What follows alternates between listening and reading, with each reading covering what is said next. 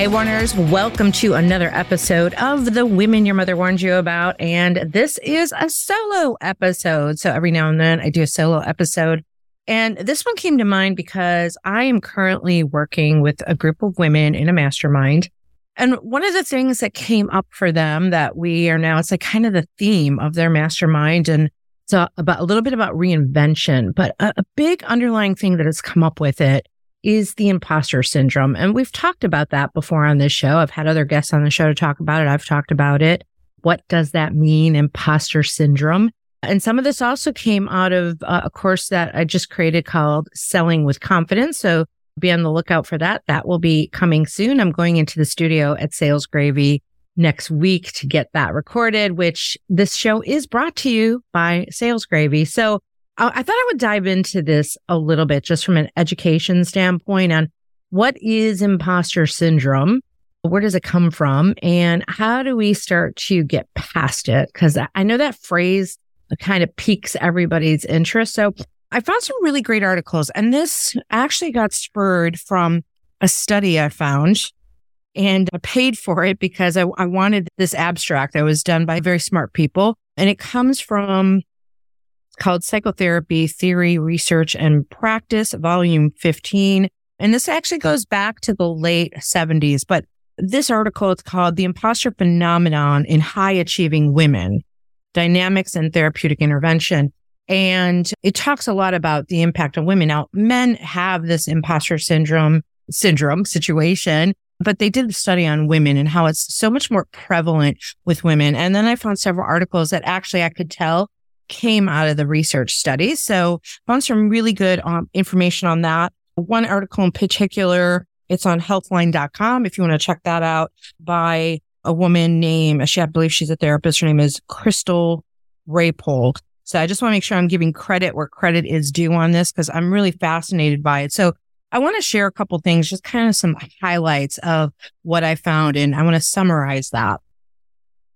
So I'm taking a moment to actually share my screen. For those of you who are watching this on video by chance, when we look at what imposter syndrome is, right? Just to define it simply, it covers unfounded feelings of self doubt and incompetence. Uh, it's actually also called perceived fraudulence.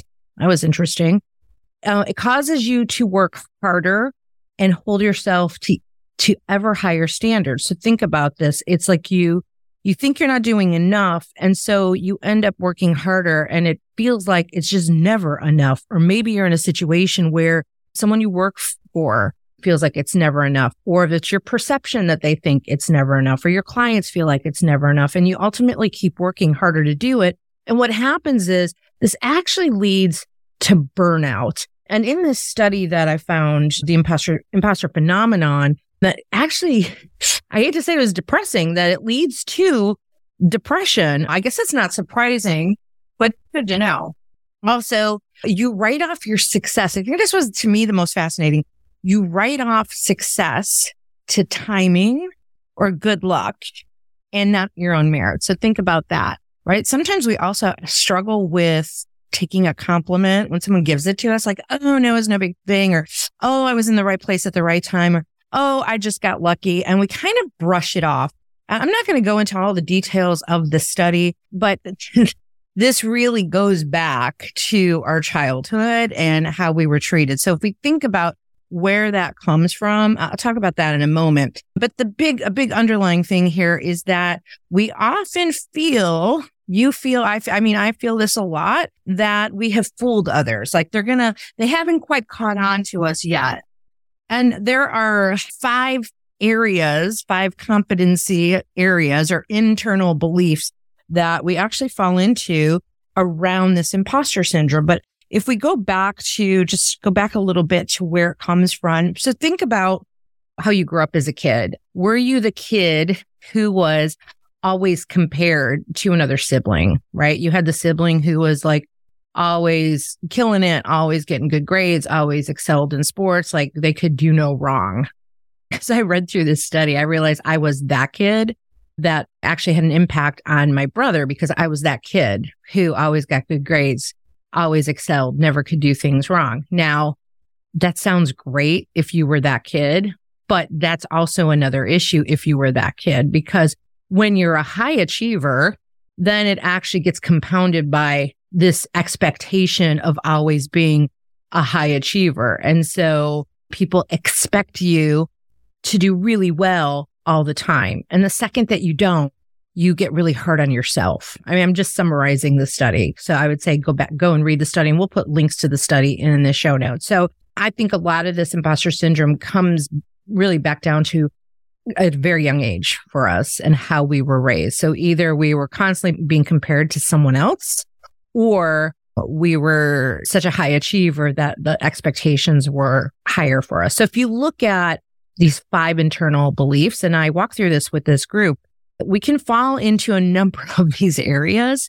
I know I fall into a few of them. So if it's okay with everybody, I'm actually going to read through some of these for you just to kind of give you a breakdown on what these are. So if you look at the perfectionists, right? If you look at the perfectionists, you focus, if you're a perfectionist, you focus primarily on how you do things, often to the point where you demand perfection of yourself in every aspect of your life. Yet, since perfection isn't always a realistic goal, you can't meet these standards. Instead of acknowledging the hard work you've put in after completing a task, you might criticize yourself for small mistakes and feel ashamed of your failure. You might even try, you might even avoid trying new things if you believe you can't do them perfectly the first time. Anybody? Just me? I feel like I fall into that, that one. I feel like I fall into a little bit of all these. So if we go and we look at the natural genius, and again, this comes from um, that article I mentioned by Crystal, the natural genius.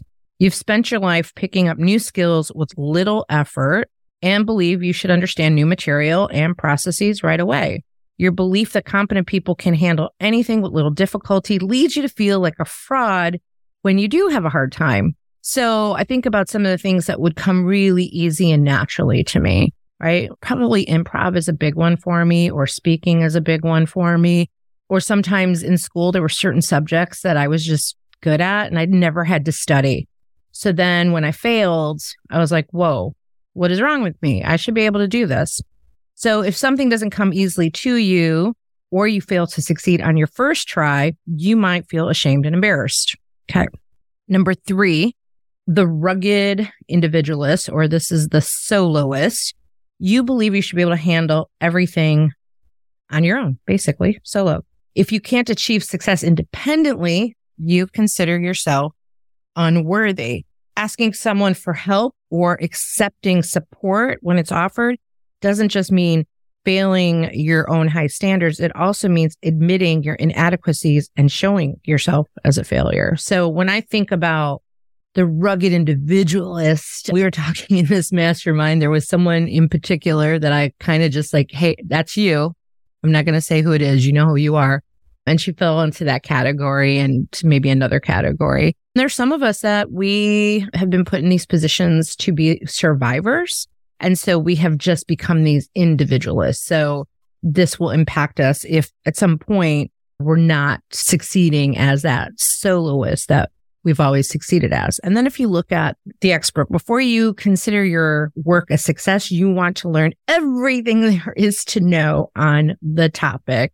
Okay. As a trainer at Sales Gravy and as a trainer for the past 20 years, I see this come up a lot people are trying to like, they want to learn every single thing, which actually slows down their action. So sometimes they don't get things accomplished because they're spending so much time trying to learn so many things because they think that's going to build up their credibility if they keep learning. But if you're actually not applying what you're learning, that expertise almost doesn't matter. So going back more into that, you might spend so much time pursuing your quest for more information that you end up having to devote more time to your main task. Since you believe you should have all the answers, you might consider yourself a fraud or a failure when you can't answer a question or encounter some knowledge you previously missed. Hmm. Anybody relate to that? All right, let's talk about the superhero. I think this one's a big one for women. I mean, I think this is probably a big one for men too in the roles that they play. Now, the study that I referenced, there was a lot of research and data on the societal norms and expectations on women and men. And again, this goes back to the 70s, but has much changed? I mean, we think we've moved forward, but we see a lot of things happening lately that kind of puts us way back to decades. So there's that. So, superhero, you link competence to your ability to succeed in every role you hold student, friend, employee, or parent. Failing to successfully navigate the demands of these roles simply proves, in your opinion, your inadequacy. To succeed, then, you push yourself to the limit, expending as much energy as possible in every role. Anybody? Can I get a witness? Anybody? Just me? Still, even this maximum effort may not resolve your imposter feelings. You might think, I should be able to do more. This should be easier. Right. And so, so whether you fall in one or several of these, it's just good to have this knowledge that this happens, that we fall into this and to be aware of it. Now, I've talked, I talked about where this comes from, but some highlights on this where it comes from, parenting and childhood environment. You might develop imposter feelings if your parents pressured you to do well in school, compared you to your siblings, were controlling or overprotective, emphasized your natural intelligence, sharply criticized mistakes, right? So it kind of all goes back to that. So those are things to realize about where it comes from, where we fall into it. But let's talk about, let's talk about how do we start working through it? How do we remedy this? How do we deal with this? So a couple different things to take into consideration with that.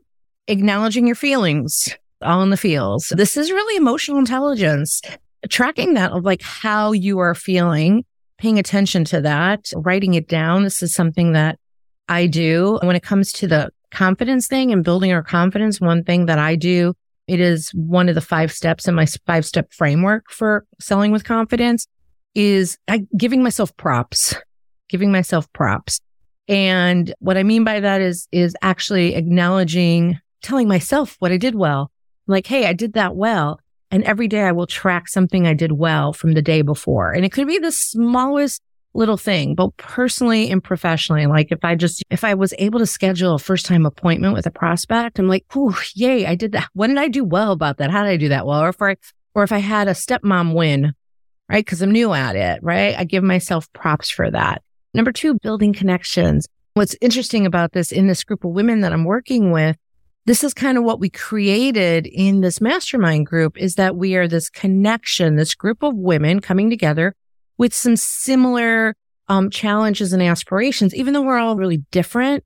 When we talk about how we are trying to do some reinvention or set goals, right? That would be the common theme, even though those things are different, but we can bounce them off each other. And what's been interesting about that is that this group of women, they're like an incredible group of women.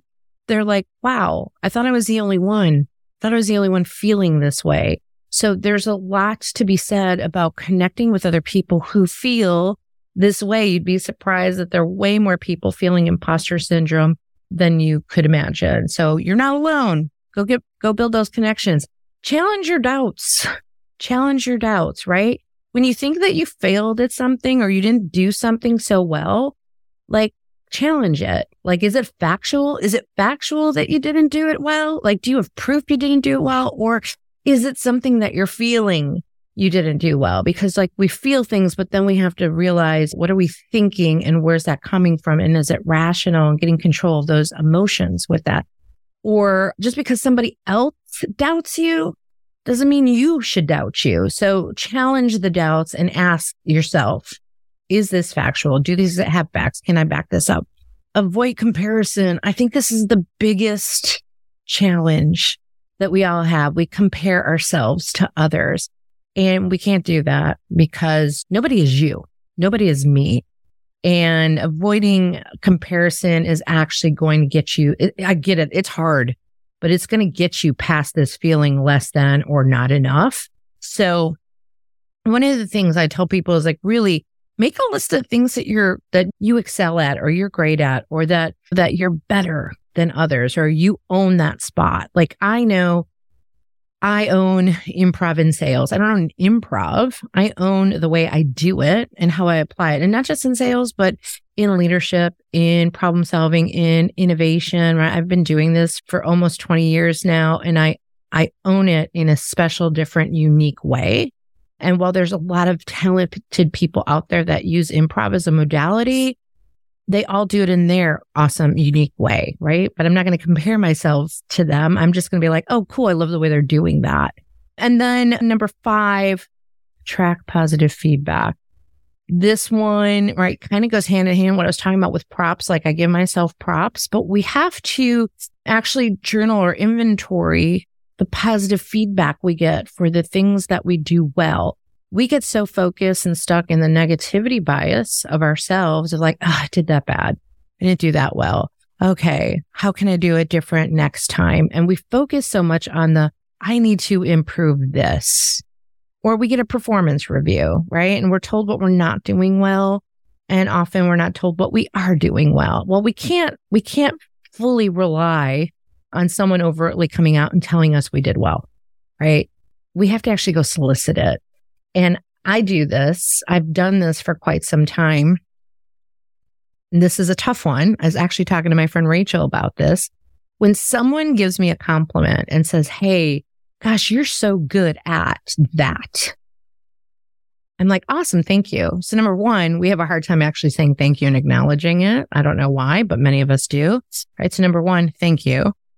I have a side note story about that as a child. Someone gave me feet. and Somebody said to me when I was a little girl, you have the most beautiful long eyelashes. And I said, I know.